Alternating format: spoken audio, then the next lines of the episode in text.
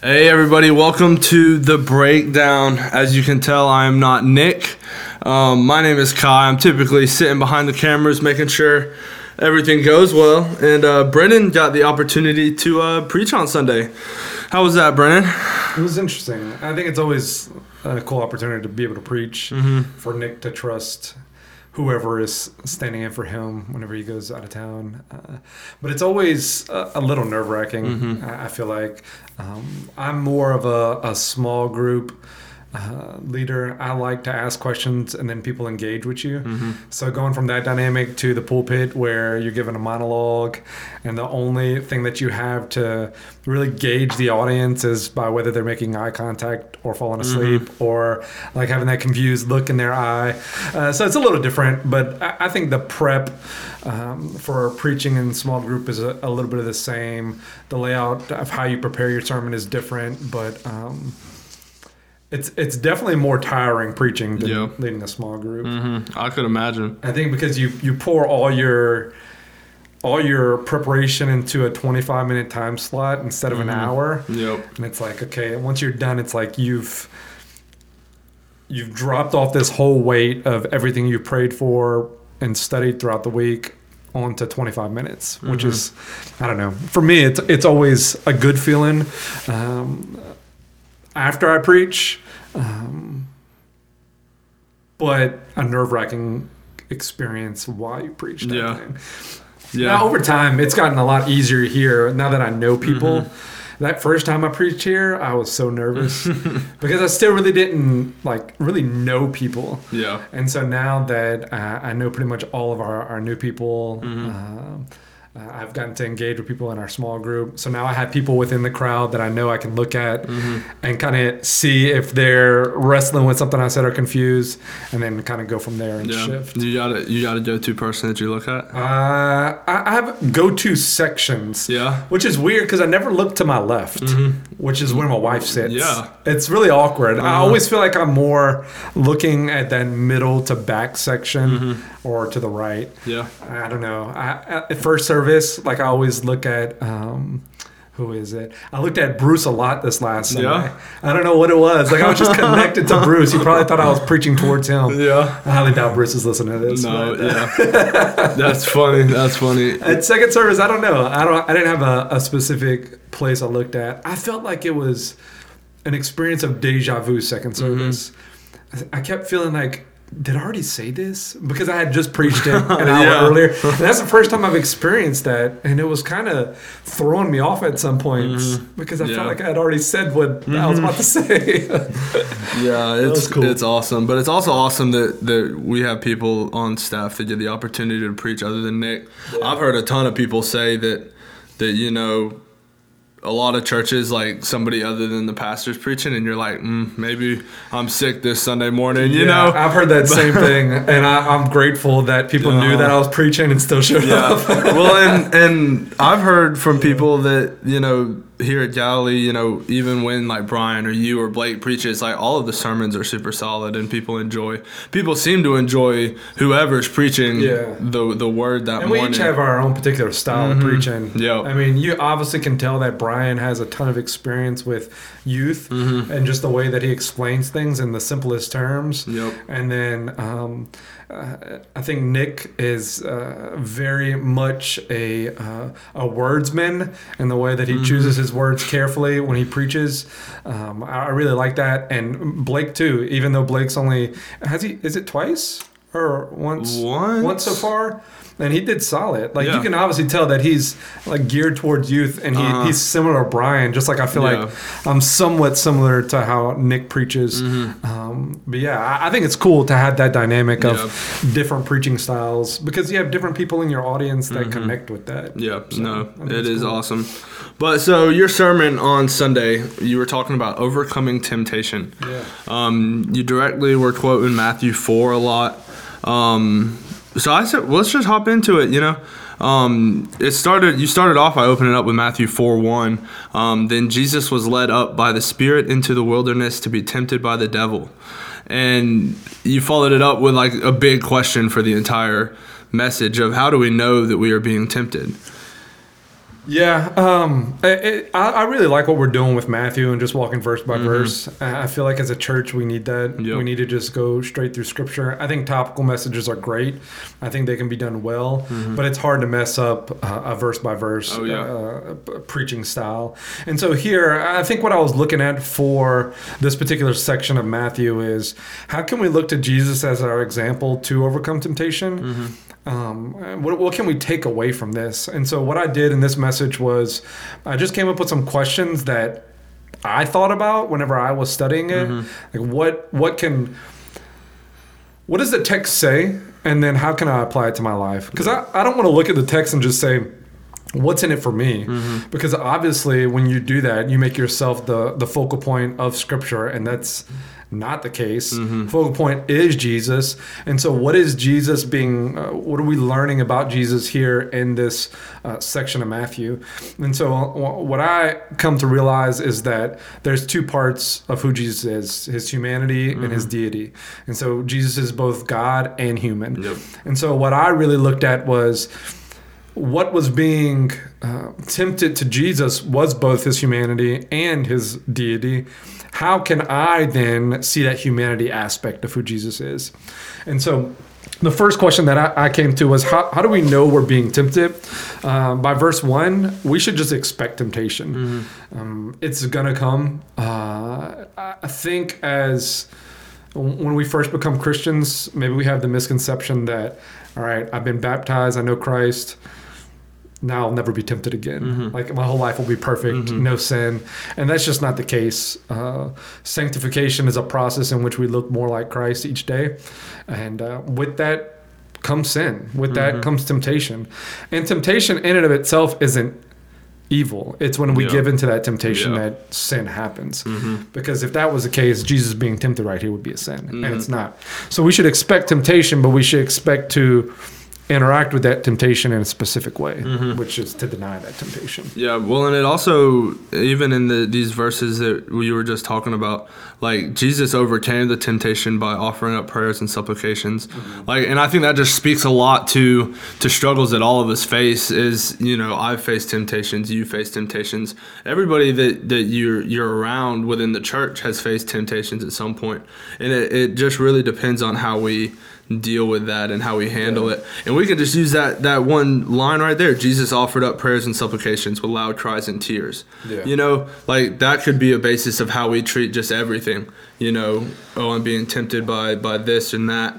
Like, let's just pray about it. Yeah, he, just- he showed that his he wasn't only reliant upon who he was as God. Mm-hmm. That he his human side he needed to put himself underneath the grace of God and to really hold true that foundation of what he was there to do Yep. and who he was sent by. And so I, I think showing that side of Jesus praying, of Jesus weeping, we too should follow that example, um, if not even more than Jesus did, because obviously we are not God, nowhere Yeah. close to, No, to that. not. And we can't. You said it on here on your notes that we can't expect to know we are tempted if we do not know what is right. And it said you wrote three points: it's be in the Word, be in community, and be in prayer. Yeah, that's that's always my go-to when people are like, "How do I live out the Christian life?" It's really, it's it's that simple. I mean, there are other disciplines that come out of reading the Word and praying and and being in community, like fasting um, and things like that. But I think those are the the three uh, main things. If we know God's Word.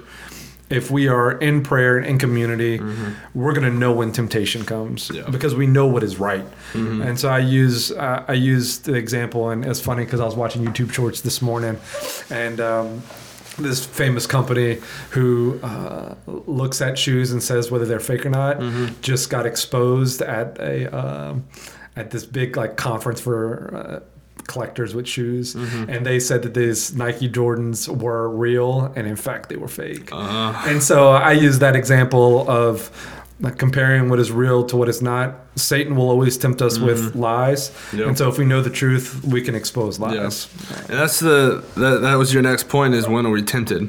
And you know, it you said that in our temptation, in our weakness, temptation is lurking. Um, and then you uh, went over the story of Cain. Yeah. Um, just talk a little bit about that, about how when we're when we can know that we're being tempted, and when is that situation? Yeah, that's probably one of my favorite stories. I, Genesis is my favorite book because I think it just gives us the foundation for everything in Scripture. Um, and in that particular case, Cain and Abel are making sacrifices to God, and uh, Cain's sacrifice isn't seen as right.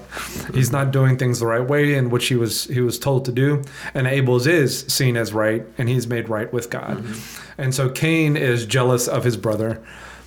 When in all reality, if Cain just did what was right, he would be on the same playing field. Yet he allows sin, and God tells him, He said, um, The temptation of sin is crouching at your doorstep. It's ready to pounce on you like a lion, but you have to open that door and actually accept it. And Cain does. He ends up murdering his brother and, and commits a sin. And so I think when we are adamantly opposing the truth of God, temptation is there. Yeah. When we're not in the Word, we're not in prayer, we're not in community, we're opening ourselves up to temptation. When we're faced with trials and we're not leaning into God, we're opening ourselves up to temptation. Yep. Just like uh, I give the example later on of, of Job. If Job wasn't relying upon God and all the craziness that was happening in his life, he would have probably listened to his wife and cursed God and died. He would have probably gave in to sin, but I think he had the foundation on which who God was to say no to temptation, to say no to sin. Yep. So. Yeah. Why why are we tempted? Yeah, that that was my next uh, kind of setup for uh, the verses that follow in uh, in verses thirteen through 15 uh, or not thirteen through fifteen, uh, in uh, the end of Matthew to kind of wrap it up. And I think it was a good question because as humans, we always want to know why. My kids ask me that question all the time. Yeah, I remember you. This? I remember you throwing the kid reference of Yeah, and and I think it's only natural for us as God's children to ask Him why. Mm-hmm. Um, but because we live in a fallen world, sin is there. Mm. Temptation is going to be there, and so I believe that we're tempted for um, for two reasons. And I really didn't. I only put one of them in here. Um, the one that I talk about is Satan. He wants to tempt us because he wants us to not realize what our true identity is. He wants us to question who we are, whose we are in God. Uh, the second one, I think we're tested sometimes in temptation. Um, temptation isn't isn't wrong. God allows temptation to happen to us, and and we're tested by those things. James talks about being uh, being tested, and that our testing uh, produces endurance and perseverance, and it gives us a hope in which we're to cling to. When we overcome that temptation, we see the the power of the Holy Spirit, and so I, I think when we're tempted and we um, one of the things i talk a lot about is uh, preparing ourselves for temptation. I think if we prepare ourselves if we slow down enough in this world to prepare ourselves through god's word through prayer through community that we will be more readily um, able to overcome temptation. Because the holy spirit dwells within us. Um, I was just emailing a, a lady who was asking uh, a a specific question, and, and I said, God allows us to accept Jesus as our Savior. And then He gives us the power to overcome temptation through the Holy Spirit. The Holy Spirit is our, our, our guidance, is our, um, some people say He's our, our conscience for the believer. If we're not a believer, how can we have that good gift of salvation and want to overcome temptation? Yep. How, how can we not believe in God and, and yet still want to have all the the good things that come with with being a follower of God? It's just to me it's it's ludicrous. And so how we overcome temptation, I believe, is is twofold. We have to be believers in mm-hmm. Christ. We can't if you're not a believer, you don't see sin as an issue. And, and that's that's an issue in of itself. Like if you don't see sin as an issue, then you don't see temptation as an issue. And so the believer sees temptation as um, as I think it's James talks about uh, temptation or gives birth to sin. And so it's this idea of us accepting the temptation, opening up the door to temptation that allows sin, that allows uh, allows the action that gives birth to sin. Yeah. And so we as Christians see temptation as the battlegrounds that lead to sin. Mm-hmm. And so if we can overcome temptation, then we can overcome sin. Yep, of course. Yeah, the, the verse you were just talking about is James 1 13 through 15. It says, Let no one say when he is tempted, I am being tempted by God. For God cannot be tempted with evil, and he himself tempts no one. But each person is tempted when he is lured and enticed by his own desire. Then desire, when it is conceived, gives birth to sin, and sin, when it is fully grown, brings forth death. And, you know, it's. I think that's the difference between believers and non-believers is when when believers are tempted they they they understand that that it's leading to a negative rather than than and I'm sure there's non-believers that feel the same way like I think that if you had like a desire to kill somebody the, Yeah. the end would would still be wrong to a non-believer but even like little stuff like like lying to your parents or lying to a friend about something um, you know you feel that temptation come about and you you feel that it's leading you wrong rather than Yeah. maybe leading you to like a good time you know what i mean Yeah, this this actually after second service, somebody came up to me and was talking to me about um, about God tempting, and it says, uh, "Let no let no one say uh, when he is tempted, I am being tempted by God." God doesn't tempt, but He allows temptation. Yeah. Um, we see the very beginning of Matthew that Jesus was led by the Holy Spirit. Mm-hmm. To be tempted by Satan, and so God allows that temptation to happen, and Yep. that's to me that's totally okay. Like we should be okay with that. But it's our desires it's our flesh that lead to the actual sin. Yep. and so what temptation does is it shows us where our loyalty lies. So temptation can either show us that we are loyal to god or we are loyal to the self. We're mm-hmm. loyal to satan. Wherever we end up after that temptation it gives us it gives us a picture of where we need to be and so then we repent we turn back to god and then we we pray for strength to not you know and be enticed by that sin Yep. so And just to wrap it up here, you you hit on how to overcome temptation, and you know you say that you must know that Jesus is Lord. Um, you must prepare, like we talked about just in the beginning. Jesus prepared um, by fasting and praying. Um, lean into the truths of God. Read, lean into Scripture. Um, make Scripture and learning what God teaches a habit. Um, there's the we're given tools to to help fight these battles that we face on a daily. It's just a matter of whether or not we want to put that into practice in our own lives. yeah it, it takes effort um it, whatever you put in you're going to get out um it- it's not you're not just going to be baptized and have all these tools readily like not these tools mastered and and be able to overcome every single temptation that's mm-hmm. faced with you. But over time you learn. Over time you know hey i'm not going to put myself in this situ- situation mm-hmm. because it's going to lead to temptation. I'm going to lean into god. I'm going to know his truths because i study his word. Mm-hmm. When you're a, a baby christian you don't you don't fully understand all of scripture. Even now after i mean i've been a christian since i was 12 years old. So that's 20 years. And i still don't have a full grasp on on majority of scripture. And now i, I do know the basics. I do know how to uh, apply things. And as i study um, I feel like I gain strength to overcome temptation. Yep. The more that I do that, the more I put myself in community. Um, I just joined a couple of guys, and we're doing a discipleship group because we know that that's an area that we've lacked in, Mm-hmm. and so we want to hold each other accountable. And it's we've met once already, and it's already strengthened my faith to overcome certain temptations. So Yeah. uh, I think it's a real good practice for us to continue to look at ways that we can um, better prepare for Mm-hmm. temptation.